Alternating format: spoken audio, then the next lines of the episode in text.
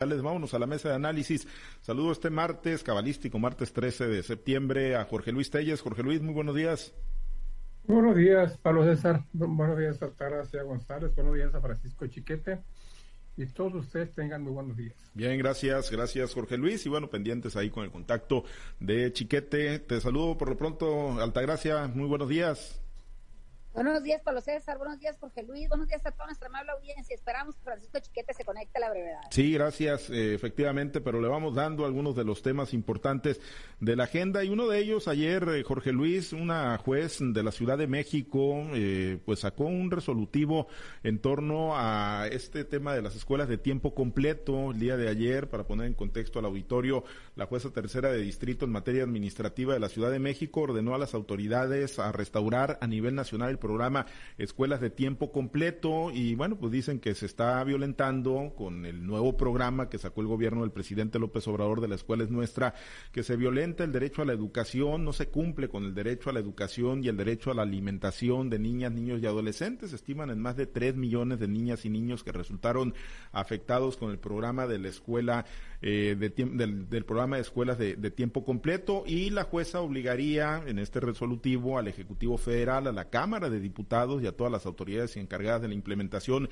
para que restauren este programa. La SEP ya sacó un comunicado y dice vamos a combatirlo por, por la vía legal, Jorge Luis. Pues digo, al final de cuentas era, yo así lo tengo valorado, no era un programa muy pertinente, jugaba un rol muy, muy importante, no nada más para las niñas y los niños, eh, sino también para los padres de familia, los matrimonios en específico, ¿no? Donde papá y mamá pues tienen que salir a trabajar y de alguna manera, digo, sin, sin que sean guarderías, pero sí se convertían en un espacio importante y seguro para que los niños estuvieran estudiando y estuvieran también alimentados. ¿Qué, qué te parece este resolutivo, Jorge Luis? ¿Y crees que se vaya a mantener en firme tras la respuesta de la Secretaría de Educación Pública Federal?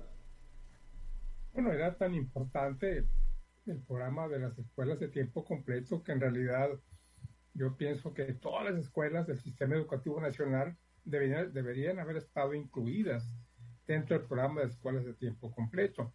¿Por qué? Porque en la actualidad es un hecho innegable que padre y madre tienen que trabajar para poder llevar el sustento suficiente o ya no digamos suficiente, sino elemental para que la familia pueda mantenerse, pueda sostenerse.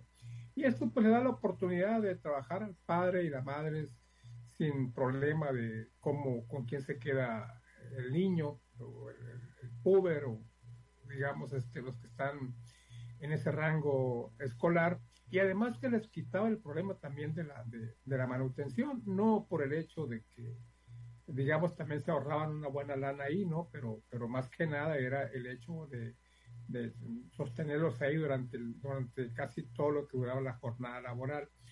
Sin decir agua va, el presidente López Obrador mandó, mandó quitar el programa de escuelas de tiempo completo cuando quitó muchísimos, muchísimos programas, cuando quitó guarderías infantiles, que también fue un golpe muy duro para los padres de familia.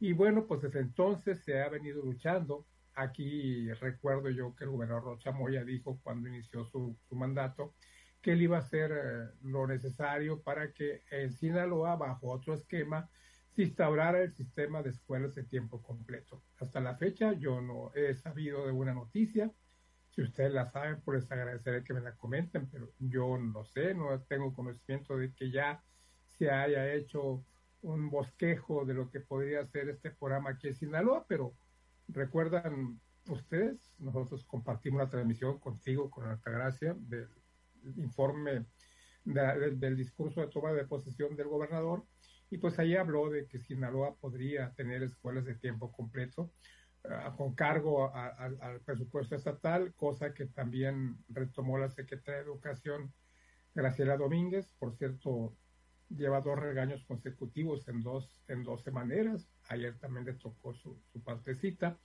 y, y, bueno, no ha habido, no ha habido una noticia, una comunicación en concreto, ya empezó el nuevo ciclo escolar, no tengo conocimiento, a lo mejor yo soy mal informado de que esto ya esté funcionando, pero bueno, digo, no he tenido esa información. Y, y pues eh, la CEP, la CEP es una, una entidad que rechaza de manera categórica este programa. hablaban de que la escuela es nuestra. No, la escuela es nuestra, no es para eso. La escuela es nuestra, es para, para, para darle mantenimiento a las escuelas, para, para, para contar con nuevas, para darles mantenimiento, para rehabilitarlas a través de los pares de familia con apoyos directos del gobierno. Eso es, la escuela es nuestra, lo que es muy diferente al programa de escuelas de tiempo completo. En realidad era un gran programa, un gran programa que nada, nada le costaría al gobierno. Eh, yo creo que lo que se destine de presupuesto para este programa sería pues eh, microscópico comparado con la magnitud de un presupuesto donde hay 8 billones de pesos 8 billones de billones de pesos que se van a ejercer en el, 2020, en el 2023. Sin embargo, pues la SEP, lejos de dar una, una esperanza, ahí está su respuesta categórica. Se, se combatirá la decisión del juez por las vías legales, lo que realmente no causa ningún beneplácito ni a las madres ni a los padres de familia. Efectivamente, ¿no? Es, es un programa, pues, importante, ¿no? en este caso de la escuela es nuestra, yo recuerdo que en algún momento dijeron, pues, el recurso ahí va a estar, se va a poner a disposición de las eh, comunidades educativas y que los padres de familia decidan si es para pagar horas extras a los maestros, si es para comprar alimentos o es para hacer alguna mejora, pero bueno, yo entiendo que el ordenamiento del juez o de la juez no, no deja ese, ese margen, ¿no? De, de maniobra, sino que obliga al, al, al gobierno federal, al Ejecutivo Federal, al Congreso de, la Unión a destinar los recursos suficientes. Incluso Altagracia, yo recuerdo que en su etapa de senador de la República y en su parte inicial como gobernador, Rubén Rocha Moya fue uno de los defensores de este programa, de la permanencia del programa de la escuela, de las escuelas de tiempo completo. Bueno, el gobernador Roberto Moya no puede negar sus orígenes de maestro de aula y maestro de escuela rural, que es lo más sensible en este caso, ¿no? Entonces, por eso es que hizo el compromiso en la toma de protesta, de, como bien lo dice Jorge Luis, incluso fue un fiel defensor de este programa cuando en su paso por el Senado, ¿no? Lo que es un hecho es que es lamentable que la misma Secretaría de Educación Pública dice que va a combatir esta, este, este pronunciamiento de la Corte o del, o del juez para que se restituya con todas sus características este programa de tiempo completo de, de las escuelas de tiempo completo, por lo que significan este, este tipo de programas en, en, los ciudadanos. ¿no? no es nada más brindar una educación o brindar eh, el lugar donde los niños se puedan quedar, sino también es el derecho a que esos niños tengan esa seguridad para estar en un lugar donde además de la alimentación pueden continuar porque porque se les daban otras clases extraescolares en ese en ese tiempo y además permitían que la madre de familia pudiera o el padre de familia pudiera eh, desarrollar sus actividades con la tranquilidad y la seguridad de que su hijo va a estar bien cuidado. Lo que me parece muy grave también es cómo este gobierno de cuarta transformación, que dice que es primero los pobres o que es un gobierno que se jacta de no mentir, no robar, no traicionar, donde hablan de justicia antes que legalidad, cómo, cómo pretenden eh, cuestionar o cómo pretenden enfrentar una designación de la Corte en este sentido, ¿no? Tal parece que, que al gobierno en la cuarta transformación pues no le importan los niños, porque estamos viendo cómo esto finalmente reciben este beneficio los padres, pero los más beneficiados son los niños, ¿no? Ahora, el, eh, en, otros, en otro sentido, también los niños han sido afectados en el tema de la salud, ahora son afectados en el tema de la educación. Entonces me parece que, que a los gobiernos que se jactan de ser humanistas, que de, de ser con un alto sentido social, pues parece que no les importa, ¿no? Eso es lo que, lo que me parece verdaderamente grave.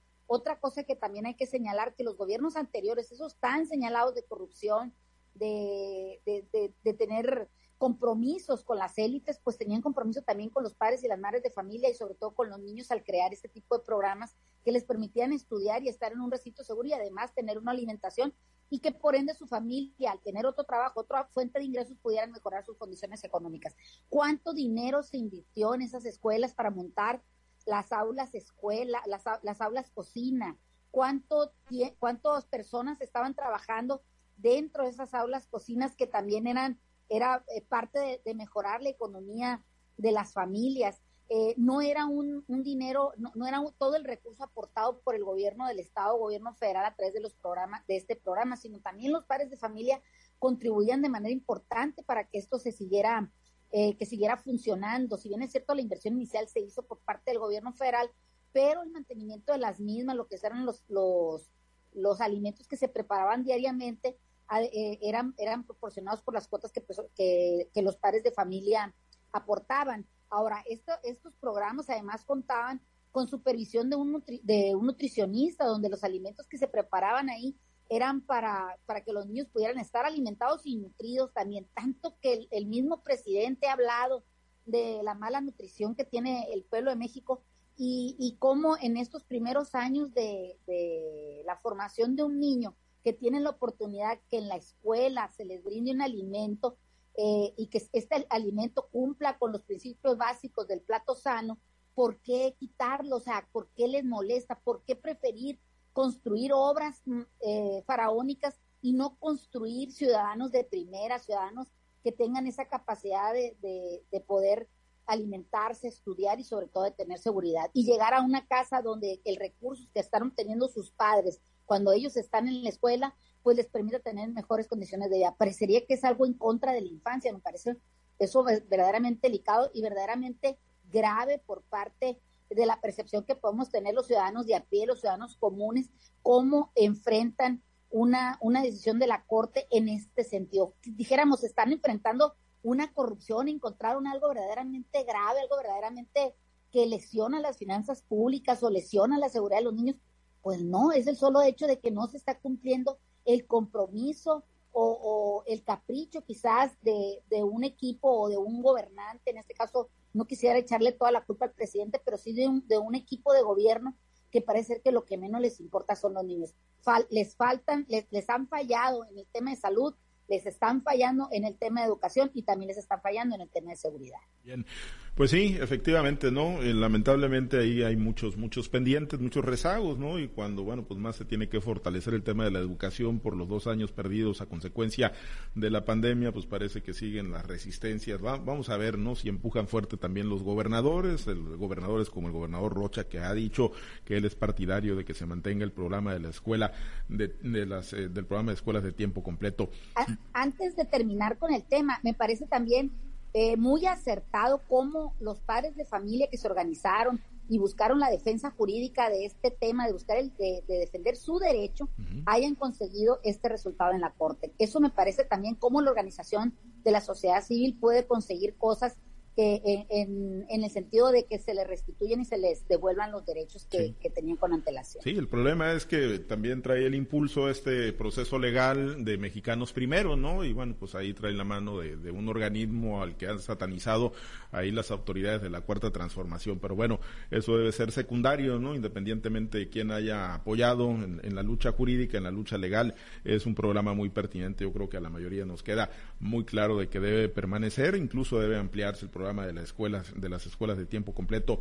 Bueno, eh, Jorge Luis, ya están dando informe parlamentario los diputados locales del Partido Revolucionario Institucional, dicen que son una oposición muy responsable, que son una oposición que son escuchados y que han tenido mucha apertura de parte del gobernador Rubén Rocha Moya. Pues, ¿cómo, cómo los evalúas ahí a los que coordina Ricardo Madrid Pérez, los ocho, junto con él, ¿no? Por supuesto, eh, y que te digo, pues están dando su informe de actividades legislativas. Anoche nosotros platicamos con Ricardo Madrid en Guardianes de la Noche y nos decía, bueno, pues de más de 100 iniciativas, 14 han sido aprobadas, ¿no? Un porcentaje ahí en términos de boleros pues sería demasiado bajo, ¿no? Ahí de, del 100%, digo, del 10% aproximadamente, pero bueno, ¿cómo, evalúas tú desde tu perspectiva, Jorge Luis, el trabajo que ha realizado la bancada del PRI, que es la segunda en importancia en el Congreso de Sinaloa? Pues en esa entrevista que, que, tú le hiciste, que me hiciste el favor de, reproducir, eh, pues eh, Ricardo Madrid, que es el coordinador, el coordinador de, la fracción parlamentaria del PRI, pues se hace un autorretrato, ¿no? Muy, muy a modo y yo creo que muy acertado. Quizás no sea lo, lo que la gente quisiera, pero muy acertado en cuanto a lo que realmente ellos han, han sido como, como, como oposición, han sido una oposición yo creo que exageradamente responsable, como le llaman, quizás eh, no llegar al grado de entreguista ni agachona con el gobernador, pero sí extremadamente responsable, extremadamente conciliadora, no ha habido ningún enfrentamiento en este, en este tiempo que llevan, eh, en este año que ya se cumplió, porque va a empezar el segundo año de, de ejercicio legislativo de esta legislatura, no han tenido ninguna situación frontal, ni contra el gobernador, ni contra el presidente de la Jucopo, ni contra el presidente de la mesa directiva, que en este caso la tuvo el Paz, ni contra los diputados de ningún partido. Han sido una oposición, sí, muy responsable, aunque la gente, la gente pues quisiera algo más, pero bueno, es la estrategia que, que, que ellos siguen, quizás este, quizás le correspondan al trato que tienen de parte de, del gobernador. Yo estaba escuchando con mucho detalle lo que te decía Ricardo Madrid y efectivamente yo, yo creo que es cierto, ¿eh? no creo que sea que esté Ricardo exagerando, yo creo que sí se, que sí se les escucha, que sí se les, que sí se les atiende, que sí se coparticipa con ellos en la presentación de iniciativas. En el caso de iniciativas, no es tan malo el porcentaje de, de, iniciativas eh, aprobadas. Dijiste tú que en términos beisboleros, pues de, de cada 10 turnos tienes que bater 3 hits para tener 300 y estar dentro del rango bueno, pero eh, es otro parámetro en el caso de la vida parlamentaria. Aquí, en tratándose de oposición, cada iniciativa que te aprueben es verdaderamente una victoria, porque cuando se tiene una mayoría aplastante, cuando una, cuando una bancada presenta una iniciativa más o menos atractiva, ¿qué hacen? Pues se la piratean.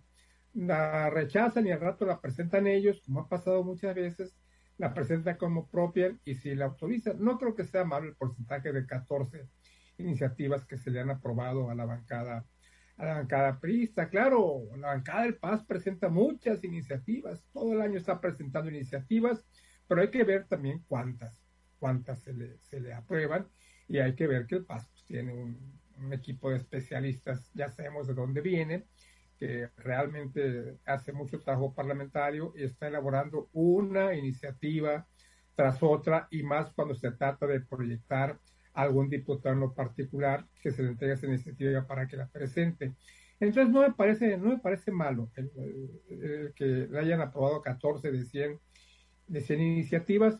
Tampoco me parece, me parece inadecuada la, la actitud de los diputados del PRI. Sí es cierto, son oposición mm, respetuosa, yo diría que responsable. Quizás les bastaría hacer un poquito, un poquito más que se salieran del cartabón ¿Para qué? Para que la gente cree en ellos y los vea como una verdadera oposición. Ellos tienen su estrategia, ellos sienten que es una estrategia bastante buena y en el caso de la elección de presidente, pues también ahí te escribió oh, Madrid lo que aquí platicamos, ¿no? Que realmente yo sí no creo que Alito Moreno vaya a intervenir, que la decisión la van a tomar ellos exclusivamente en cuanto a quién será el presidente de la mesa directiva de, del Congreso y hablábamos aquí también de, de, los asegúnes. Eh, me acuerdo muy bien que Francisco Chiquete decía que había, si, si, fuera, si fuera Sergio, tendría que ser eh, Sergio Mario, tendría que dejar la presidencia de la Comisión de Fiscalización, lo que es una de las comisiones más importantes del Congreso. Si es Ricardo Madrid, pues tenía que, tendría que dejar la presidencia de la mesa directiva. Y en, todo, en, todas las, propuestas, ¿no? Evidentemente la persona con mayor experiencia es Rosa, Gloria, Rosa Imelda, Gloria Imelda Félix, es la, más experimentada, ya incluso fue, eh, tiene un, en su currículum haber sido vicepresidenta de la mesa directiva en la Cámara Federal, sí tiene de dónde, sí tiene de dónde la bancada del PRI tener que hacer ajustes y ellos ponerse de acuerdo y someterlo a esta consideración de los demás diputados cuando llegue el momento de la decisión, que será el día último de este mes de septiembre, para que en octubre se instale ya lo que sería el segundo año de trabajo legislativo de la legislatura número 64. Sí, efectivamente, ¿no? Ahí pues a esperar, dice Ricardo Madrid efectivamente que no habrá injerencia de Alito Moreno y que la decisión la van a tomar ellos ocho, los ocho diputados y diputadas. Y bueno, el tema pues ahí del informe Altagracia, pues no nada más es de la cantidad, ¿no? De iniciativas que se presentan e incluso las que se aprueban, sino qué, qué, qué utilidad tienen, ¿no? Para, para el sinaloense, qué, cuál es el verdadero impacto, ¿no? Que tienen pues efectivamente el cúmulo de iniciativas que no nada más presentan el PRI, sino el resto de las bancadas. Mira, eso siempre ha sido como una de las, de las este, incógnitas que tenemos como ciudadanos, ¿no? Eh, a veces el trabajo legislativo parlamentario no se ve eh, perfectamente acompañado por parte de la sociedad civil. Solamente, en, salvo contadas excepciones, te hablan a ti como sociedad civil o, primero que pudieran socializar esta iniciativa con, con, los grupos de la sociedad. Pero si se habló de matrimonio igualitario, pues sí llamaron a tal y cual persona pero, pero la mayoría de la gente se siente ligada de, de, lo que son los congresos, de lo que son el trabajo parlamentario. Creo que ahí hace falta como crear más vínculos y no nada más del partido del PRI, sino de todos los partidos, ¿no? Creo que mucha gente, a pesar de que el presidente dice que tenemos una sociedad politizada, creo que todavía hace, hace falta más, más comunicación, más información para que la gente, ¿verdad?, solicite más trabajo parlamentario que, se, que redunde en beneficio, claro, para la sociedad. Ahora, cuando hablamos del trabajo de los diputados del PRI, precisamente en la 64 legislatura, cuando inició, pues todo el mundo vimos que era una, una, era una fracción joven, era una fracción que, que salvo honrosas excepciones, pues sí tenían experiencia, pero la mayoría finalmente prácticamente fueron puestos o designados por, por otro poder que no era precisamente la elección no de directa en, en la, en la urna, ¿no? Eh, el trabajo ha sido honroso, la verdad ha sido pues de, bastante eh, caminar junto con, los diputados mayoristas de mayoritarios, que en este caso son Morena, y sobre todo que han tenido una participación directa con el Ejecutivo Estatal, ¿no? Ahí me parece que es, que es donde redunda el trabajo que ha tenido más bien la fracción parlamentaria del PRI.